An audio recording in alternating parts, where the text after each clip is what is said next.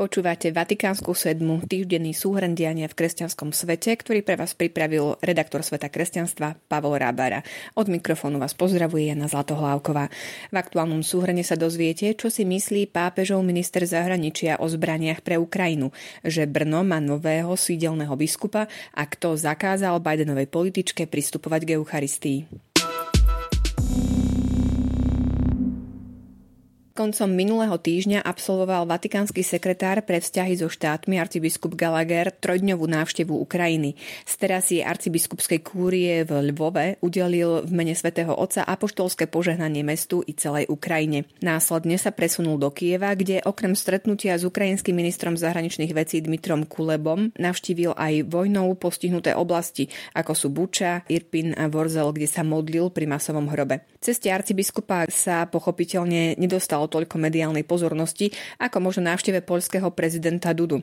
Avšak vzhľadom na doterajšie polemiky o tom, ako to Vatikán myslí s vojnou na Ukrajine a aký je jeho postoj k dodávkam zbraní, stojí za to krátko sa k nej vrátiť. Na záver návštevy poskytol arcibiskup pre vatikánsky rozhlas rozhovor, v ktorom povedal veci, ktoré sa už nedajú prekrútiť a zneužiť. Monsignor Gallagher sa napríklad vyjadril, že ukrajinskí predstavitelia veria, že Sveta stolica a samotný Svetý Otec môže aj naďalej naďalej zohrávať veľmi významnú úlohu v tomto konflikte a jeho riešení povedal, citujem, existuje na to priestor. Prezident Zelenský uviedol, že v prípade pokračujúcej vojny musí veci vyriešiť diplomacia. Strany konfliktu musia zasadnúť k rokovaciemu stolu a rokovať. Už sa o to pokúsili a to si zaslúži uznanie. Ale toto úsilie treba obnoviť, aby sa konflikt vyriešil prostredníctvom diplomatického a politického dialógu. Koniec citátu. Tieto slova signalizujú, že Vatikán sa nevzdá ambície zohrať nejakú rolu pri ukončení vojny. Zároveň zostáva arcibiskup Kalager realista v otázke zmierenia, keď povedal, že podľa neho je príliš skoro hovoriť najprv o miery a potom o zmierení, lebo ľudia v týchto mesiacoch veľmi trpeli.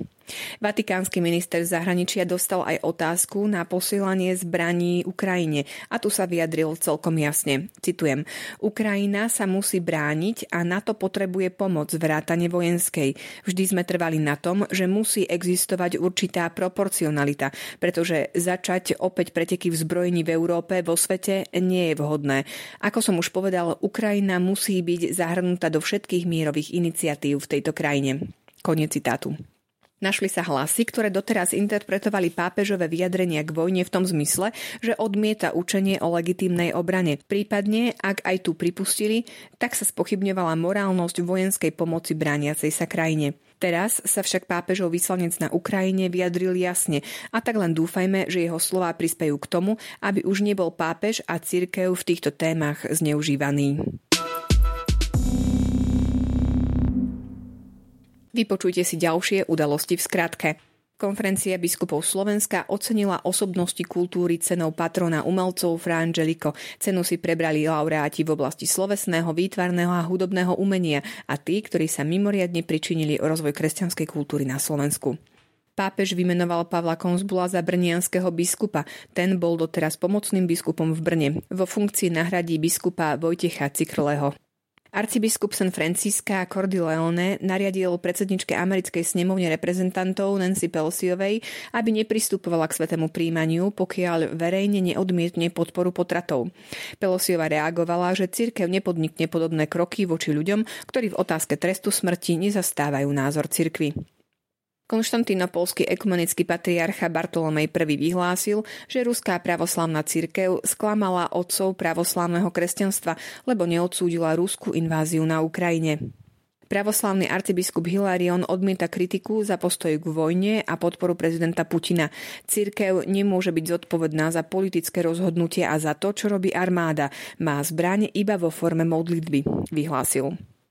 Novým predsedom Talianskej biskupskej konferencie sa stal kardinál Matteo Zuppi. Arcibiskup Bolone bol jedným z favoritov na tento post. Finálne slovo pri výbere mal pápež. Kardinála Zena vypočul súd v Hongkongu. Na pojednávanie prišli aj európsky diplomati. Súdia ho za to, že bol správcom fondu, ktorý pomáhal prodemokratickým demonstrantom. Srbská pravoslavná církev uznala církev Severného Macedónska. Končí sa tak 10 ročia trvajúca izolácia pravoslavných veriacich v tejto malej balkánskej krajine. Tento raz sa bude knižný typ niesť vo vážnom duchu, no stojí za pozornosť. V Česku vydali už druhú publikáciu Talianskej biskupskej konferencie s názvom Prevencia a ochrana maloletých vo farnosti osvedčené postupy.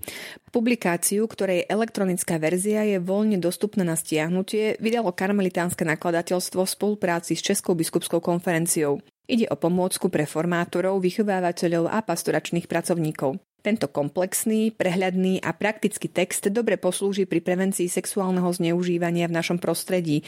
Je to konkrétna odpoveď na výzvu pápeža Františka, aby sa vynaložilo všetko úsilie na zabránenie opakovaniu tragédií sexuálneho zneužívania, uvádza oficiálna stránka Katolíckej cirkvi v Českej republike. Počúvali ste Vatikánsku sedmu, ktorú pre vás pripravili redaktori Pavol Rábara a Jana Zlatohlávková. Ďakujeme vám za pozornosť a prajeme vám požehnaný víkend.